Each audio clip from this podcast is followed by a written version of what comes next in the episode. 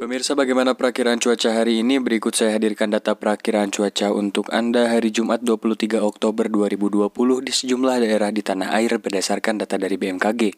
Untuk Anda yang akan berkegiatan di luar rumah, simak perakiraan cuaca berikut ini. Kota Banda Aceh pada siang hari ini diperkirakan akan cerah berawan dengan suhu 23 sampai 31 derajat Celcius. Denpasar pada siang hari ini akan berawan dengan suhu 24 sampai 32 derajat Celcius. Serang pada siang hari ini akan hujan sedang dengan suhu 24 sampai 33 derajat Celcius. Yogyakarta pada siang hari ini akan berawan dengan suhu 23 sampai 30 derajat Celcius.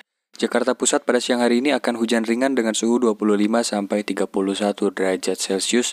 Kota Bandung pada siang hari ini akan hujan sedang dengan suhu 19 sampai 29 derajat Celcius. Beralih ke Surabaya pada siang hari ini akan cerah berawan dengan suhu 25 sampai 33 derajat Celcius. Mataram pada siang hari ini akan hujan petir dengan suhu 23 sampai 31 derajat Celcius.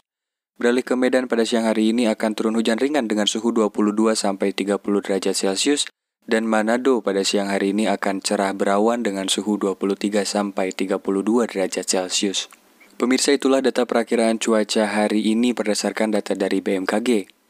Untuk Anda yang akan berkegiatan di luar rumah, tetap menggunakan masker, cuci tangan, dan menjaga jarak. Sampai jumpa di berita-berita berikutnya.